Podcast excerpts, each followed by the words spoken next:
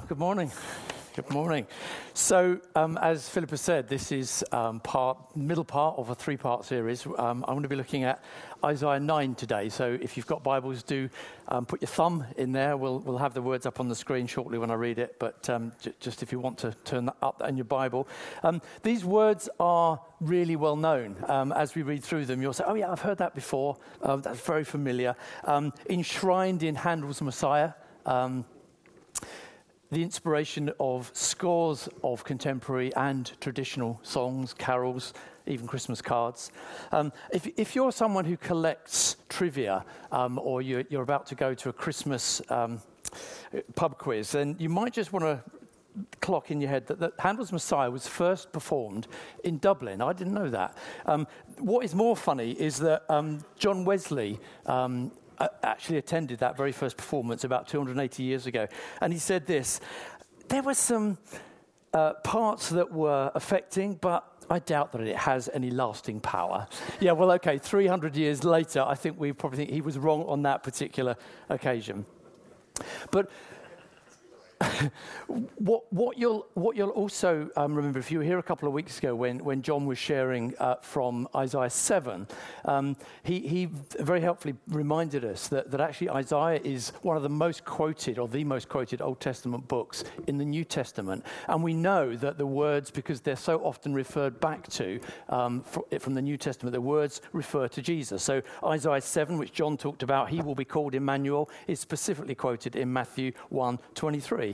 Isaiah 9, um, a light in the darkness, which I'm going to be talking about, um, that, that passage anyway, was quoted in Mar- uh, Matthew 4. So, time and time again, we see that the New Testament writers are saying, this person, this, this Savior, this Messiah that Isaiah was talking about, is Jesus. So we have no question when we interpret and understand what's being said in the Old Testament, this is who we're talking about. But just a little bit of, of context. Um, again, as John helpfully reminded us a couple of weeks ago, um, the promise of Emmanuel, God with us, came at a time of threat from Assyria. And, and, if you were here a couple of weeks ago, you'll remember Peter at the back um, personifying Assyria, flexing his muscles. I can't get that image out of my head. It's okay. Um, but, but a time of, of threat for, for, for the uh, people of Israel at the time, the people of Judah at the time. Um, and there was a promise of a local and immediate child born with that name, just as a reminder of God's promise. But King Ahaz didn't respond to the signs given to him at the time, nor did he lead the people um, of Judah in the ways of God. And despite those warnings, um, we read that the people of God were actually in despair. They weren't honoring God in their lifestyle, quite the opposite in fact, they were consulting mediums, they were speaking contemptuously against the king and against their God. We had um, a, a, almost a rejection of the ways of God, despite that that first warning from um, Isaiah. And it's that context that we come into Isaiah 9. So we're going to read through um, the first uh, seven verses, um, bearing in mind that background. But there will be no gloom for her who was in anguish. In the former time, he brought into contempt the land of Zebulun and the land of Naphtali. But in the latter time, he has made glorious the way of the sea, the land beyond the Jordan, Galilee of the nations. The people who walked in darkness have seen a great light. Those who dwelt in a land of deep darkness, on them has light shone. You have multiplied the nation, you've increased its joy. They rejoice before you as with joy at the harvest, as they are glad when they divide the, spoil. For the yoke of his burden and the staff for his shoulder, the rod of his oppressor, you have broken, as on the day of Midian. For every boot of the tramping warrior in battle tumult, and every garment rolled in blood will be burned as fuel for the fire. For unto us a child is born, to us a son is given and the government shall be on his shoulder. And his name shall be called Wonderful Counselor, Mighty God, Everlasting Father, Prince of Peace. Of the increase of his government and peace, there will be no end.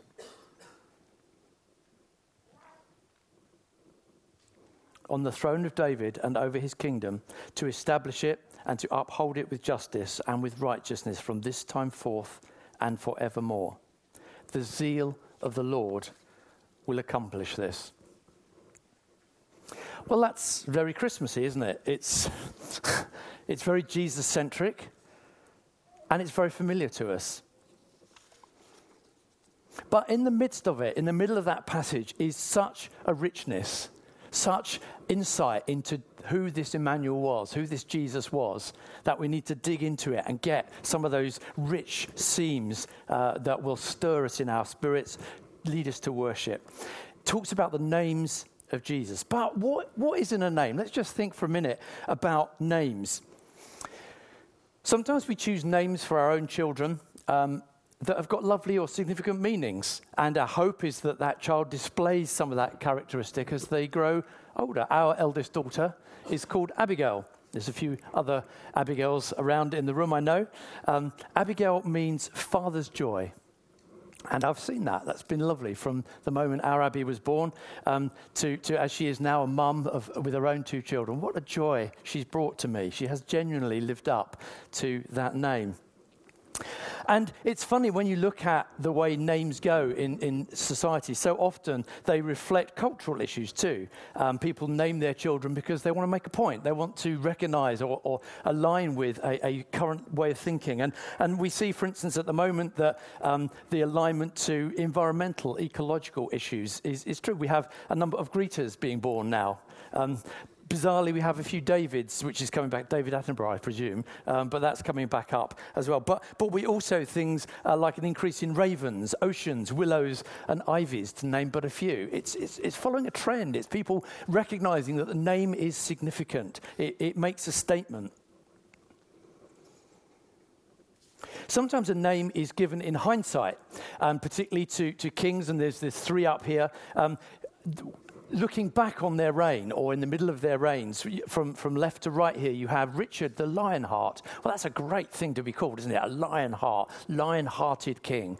Um, that's fantastic. Um, the next one is uh, rather unfortunate Ethelred the Unready. Well, I know he came to the throne when he was about 10, but right the way through his reign, he demonstrated his uh, lack of readiness to really uh, do the stuff as far as the king was concerned. And on the right, we have Bloody Mary, um, Mary I, Queen of Scots, who, who had got quite a reputation um, for, well, shedding blood of others um, uh, inappropriately in lots of instances. So there were names that were given to reflect reputations that people had. Now, when we think about biblical names, they're much, very often much more uh, full of meaning. Now, um, if you, if you read a little bit earlier in the Isaiah passage, you'll see um, that Isaiah's two sons were called, um, first, his eldest son was called A Remnant Shall Return. That's interesting.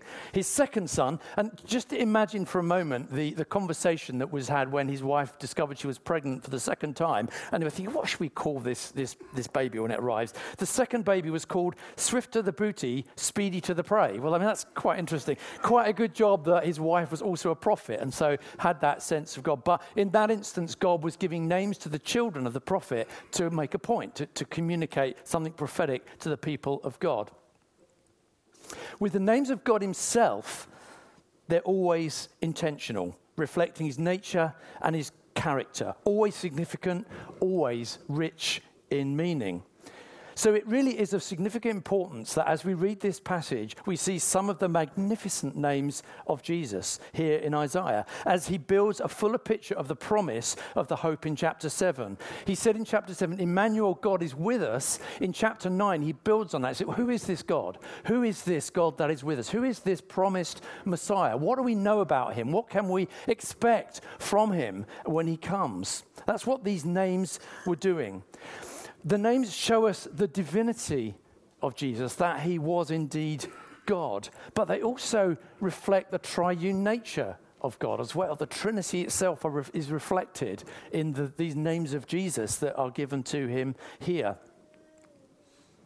But why is that important? Why, why is it actually important that in those times the, the, the people of God uh, knew what the names of Jesus w- were and what, what that meant. Why is it important for us to really grasp this as well?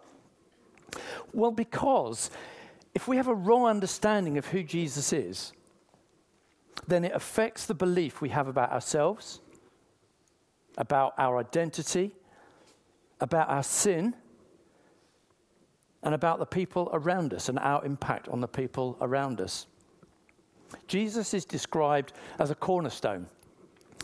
Um, there's a cornerstone here, which was um, put up on the chimney of uh, a, a, construction company, an iron construction company, or iron, as you can see up there.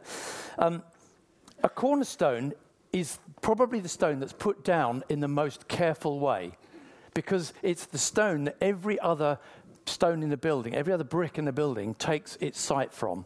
If you put the cornerstone down wrong, if you put it down wonky, if you put it down skewed, then the whole of the building ends up being skewed and wonky. So it's put down really precisely. It's checked, it's measured. Um, these days, it would be laser uh, checks on it to make sure it's perfectly, perfectly straight and square.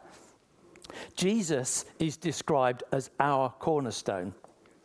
Now, he is perfect, he is without flaw. But if we build on a misshaped Jesus as a result of our own wishful thinking or misunderstanding, then we can become distorted too. Our lives can become distorted because we're building to a wrong shaped Jesus. It's so, so important that we have a biblical view of Jesus, a true view of Jesus in all its wonderful facets, and that we build our lives to them. We sometimes talk, don't we, about becoming more like Jesus, and that's the work that the Holy Spirit does in us. But we've got to make sure we're building to the right Jesus. We've got to make sure that our understanding of Jesus is absolutely scriptural and is not, we don't allow our own thinking to to, to, change that. So it's so important to get that right. So let me give you a simple example. If I believe Jesus is a loving brother, well, which he is, that is true but I don't also recognize Jesus as a judge, which he also is, then I'll have, I won't have the right attitude towards my own sin, my own holiness. I'll, I'll live a life that doesn't really care about the things that I do, the way that I live, because Jesus will forgive me. He's my brother. He understands me. Well, all of that is true, but it's only one aspect of Jesus. It's only one side of the cornerstone. We've got to make sure that we have a full understanding of all the aspects of Jesus so that we live right the way across our lives in a way that is honoring to God. So, what does this passage in Isaiah 9 tell us of Jesus' character? And importantly, how should we live differently because of that truth? So important, isn't it, to not just understand in our heads the truth of Scripture, but to allow it to take root in our hearts as well and make a difference to the way that we live. But before we look at some of the detail, the individual words, let me just think about some of the, the, the, if you like, the overarching things that, that have, uh, are come out here. So look at the construction. Each of these four um, phrases has a, a, a, statement about who Jesus is, but also a describing word, an adjective about what sort of person he is. So, so we have um, not just a counselor, but a wonderful counselor. Not just a father, but an everlasting father. And those, this construction, the way that the scripture is laid out here, is so, so helpful for us to meditate on, to think about, to allow it to stir us to worship as we get some richness out of that. And if there is one overarching application and personal response to this passage, it is one of worship. It's one of saying, Jesus, you are amazing, you're wonderful, you are so unlike any other. You are, there's, there's no one that compares to you. That's our heart's response, overarching to, to, to what's said here. So let's have a look at those, that is verse 6, Isaiah uh, 9, verse 6 again, and look at these individual names. For unto us a child is born, to us a son is given and the government shall be on his shoulder. His name shall be called Wonderful Counselor, Mighty God, Everlasting Father, Prince of Peace. So, as I was preparing for this, I was just asking God just to, just to open that up to me. And I'd encourage you to do the same thing open it up. Holy Spirit, come and open these words up to me. So, wonderful counselor. Well, what does that make me think? An extraordinary God. surpassing person, a marvelous, a supernatural person, someone who is full of wonder, wonderful. The counselor, one who brings wisdom, one who counsels us, one who shows us how to live to God's glory, prompting us to act um, or not to act in a particular way. Let me give you an example uh, that, that, where I've, I think I've uh, applied this. Um, a few years ago now, we had the opportunity. Um, uh, interestingly, listening to Cliff um, through um, an offered redundancy, um, the company I was working for was closing down, um, and the the option was you can go to the new company and it, get a promotion, but it was a move. It was a move from Sussex, where we lived, up to Stoke on Trent. Anne and I went up there. We, we prayed, we looked, we visited a church up there. Um, everything said we should go. Everything said we should go, even some of our Christian friends. It's a great opportunity. We just got a sense of check in the spirit that was not the right thing to do. A sense of the wonderful counselor saying, no, not this time. And that was on a background of, of a number of occasions where we'd asked that question before. Is it time for us to move on? Is it, is it a new season for us? But he very clearly said no. We discovered that having turned that down and, and actually taken redundancy, which is another story, but um, having, having made that decision, we found that a year later, that new company completely collapsed. Um, and there would have been no job. We would have been in a, a, a, new place, a new church. Who knows what might have happened? But we just felt so reassured a year down the line that God knew better. He had that perfect, wonderful counsel for us at that time. Just an example, but one of many that we've known over the time where we've tried in big decisions just to say, God, we know what common sense would say, but what does your wonderful counsel say to us? Be a people that are asking that question often. We then read that Jesus is called Mighty God. A God that is full of power and might. The warrior God is, is some of the words, that, the richness of the words that are, are in there. Nothing is too hard for him. He's mighty to save.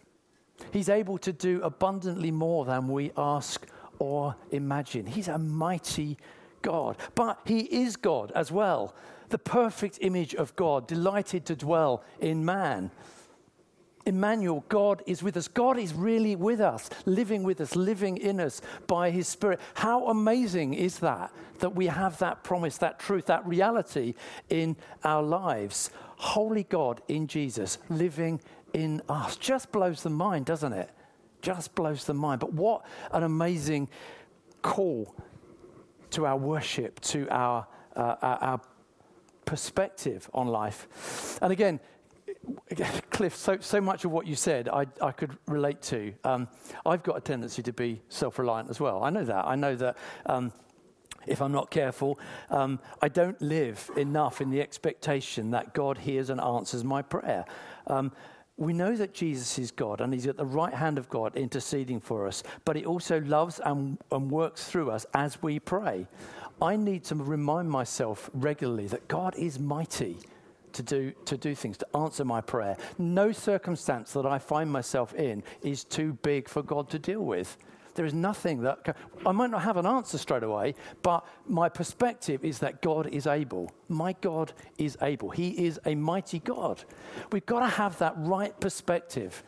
We've got to have that perspective that that's the God that we are loving, worshipping, serving. He's mighty to save, He's mighty to, to work wonders as we wait for him, as we seek him. We then read that Jesus is everlasting Father. Now, again, we, this is amazing, isn't it? This, this point, this, this uh, um, not just allusion to the Trinity, but this statement that, that Jesus, the Messiah, is also the everlasting Father. That it blows the mind again, but this sense that we've got the richness of the Trinity coming out through these prophetic words of Isaiah. Everlasting Father. He is outside of time. He's never changing. He's always constant. He's our creator. He's accessible, which is what Katie was praying earlier on today, wasn't it? That, that sense that you've got the big and the small, the, the God of creation and the, the personal God that we can uh, liaise with. We know that He's our Father, that He is full of love. He embraces us. He's faithful to us. He works all things for good in us as we love Him. That's the Father that we're, uh, we're uh, coming before. When he disciplines us, which he does sometimes, it's out of a father's heart. It's out of a father's love. And, and let's remember that often what's happening when he's disciplining us, he's not disciplining us just for the moment. He's disciplining us as an eternal father, as an everlasting father. So he's shaping our character for eternity. It's not just about our comfort here and now and have a good time. No, it's about He's shaping us. He's making us more like Jesus in His discipline that we might be ready for eternity and glorifying Him. That's an amazing perspective of our eternal Father, our everlasting Father. And of course, let's also not miss the reference, as, as Philip was so helpfully leading us in prayer earlier, earlier this morning. Let's not miss the reference to the everlasting nature of his government as well. The fact that of the increase of the government and peace, uh, there will be no end. And in this current political environment, and we don't know what's going to come, and we might be uncertain, we might be in fear, let's remember that, that actually, who's calling the shots? It's our everlasting Father. It's the one that's in heaven, it's the Prince of Peace. It's the one who's, uh, for, for whom there will be no end to his government. It's just so helpful, so helpful when we are praying about a current political situation to bear in mind that we've got this everlasting Father who's, for which there will be no end to their kingdom. So, so helpful to get that perspective. So, from a personal point of view, I'm trying to illustrate each of these as I've reflected and dwelt on these. Um, we know that we have access to our Heavenly Father who loves us and is for us. I think over the years, I've, I've learned to be very secure in that.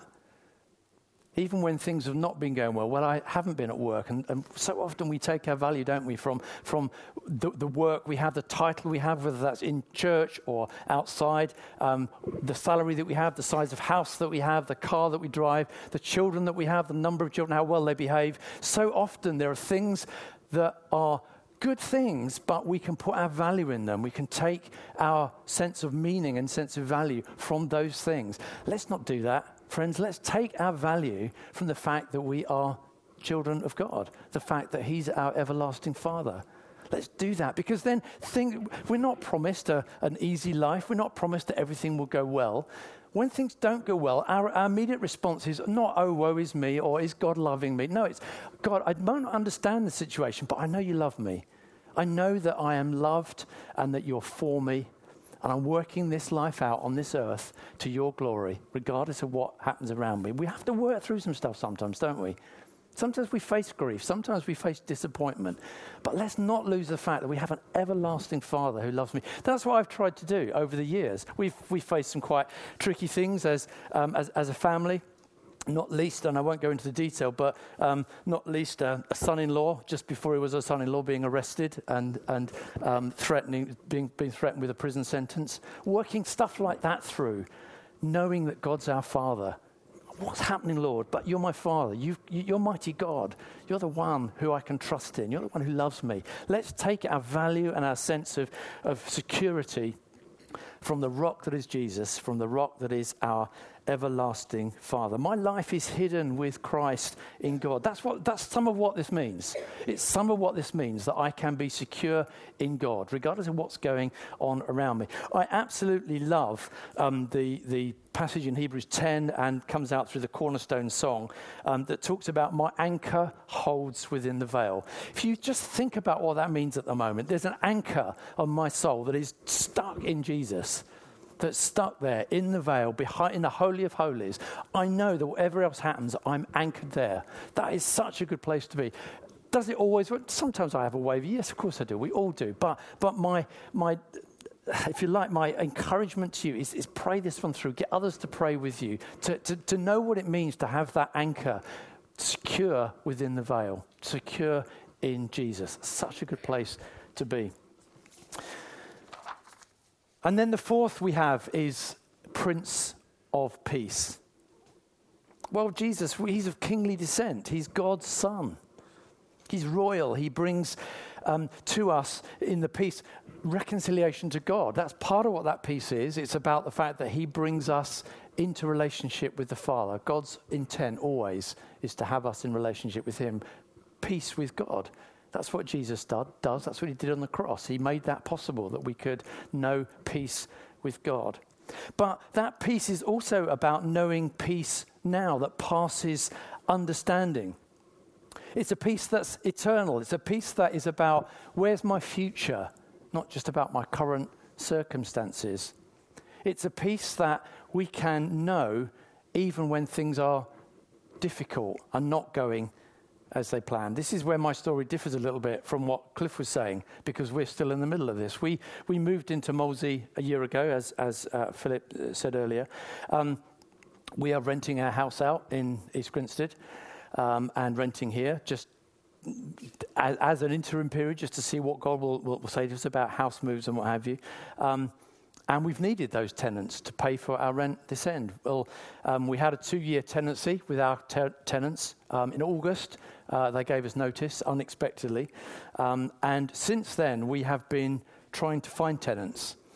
Um, that came, we've had about 10 viewings, nothing uh, yet, until a couple of weeks ago uh, when we had our agent say to us, We've got this great family that are keen to move in. They're desperate, their house sale has fallen through. They'll be in before Christmas. Um, so it's great. Thank you, Lord. Thank you for prayer. Thanks for Life Group and others for praying with us. That's been really helpful. Um, they were due to move in the Saturday morning, uh, three o'clock on that Thursday, two days before, they pulled out. Um, really frustrating, really annoying, really expensive. But it's at times like that where we can say, Do I know the Prince of Peace? I might not understand why. I might not be able to rationalize, come on, God, you know, why aren't you answering my prayer at the moment? Yeah, there's a bit of that. Of course, there's a bit of that. But there's also a sense of, God, you're sovereign, you're mighty, I can know your peace. We need to know the Jesus as Prince of Peace so that when things don't go as we expect, as we hope, as we plan, we don't get thrown, we don't, our faith doesn't get thrown on the rocks, we don't go through a, a massive wobble, we don't doubt God, but we come back to God and say, You're my Prince of Peace, Jesus. Help me to know you more. Help me to know more of the reality of that as we work through this difficult situation. Please continue to pray for us because we're still waiting for tenants.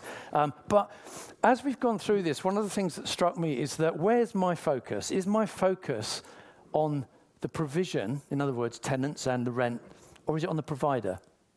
I think we need to remember that sometimes, don't we? That actually you know, I'm, I'm not called to, to, to have wealth. I'm not called to be rich, but I'm called to be a child of God and someone who honors God in everything that I do. And that's about our heart attitudes as well as what we say and what we demonstrate outwardly. So, so let's, let's just pray again that, that we'll know more of the Prince of Peace when those difficult circumstances do come. So, how to, how to wrap it up, how to respond to those magnificent words of Isaiah, those, those promptings that would say to us, we need to live differently. We need to respond to the truth of what we're reading in Scripture. Isaiah shows us the beauty of Jesus as well as his divinity. God dwelt among us, God of eternity, of creation, our heavenly Father, fully represented in Jesus. His counseling work continued in us through the Holy Spirit. We can allow these verses of Isaiah to inspire us to worship, and we'll do that in a moment. Jamie, perhaps you could uh, come up. But there is also this very challenging practical question as to whether I live and think and pray in the light of who Jesus is or more importantly, in the light of what Scripture says Jesus is like. It's not about being unreal. It's not about having a head in the sand. And, and the psalmists frequently lament their circumstances or express their frustration or uncertainty. That's okay. But time and time again, what those psalmists do is they come back and say, let's not forget his benefits. Let's not forget who God really is. Let's not forget. And, and the psalmist so often says, Oh, my soul, rejoice in who God is. That's, that's our call. That's our call. oh, our soul, talk to us, our own souls, our own spirits. Oh, my soul, who is this Jesus that we worship? Who is this Jesus that we love? And let's uh, let our hearts respond to that. So, so this Christmas, um, we're going to hear these words so many times. The song we're going to listen to in a minute, again, just brings these words, these names of Jesus to life. But let's be challenged to look beyond the familiar words of carols and seasonal Bible readings and see the real Jesus that we celebrate. Emmanuel, God is with us. Hallelujah.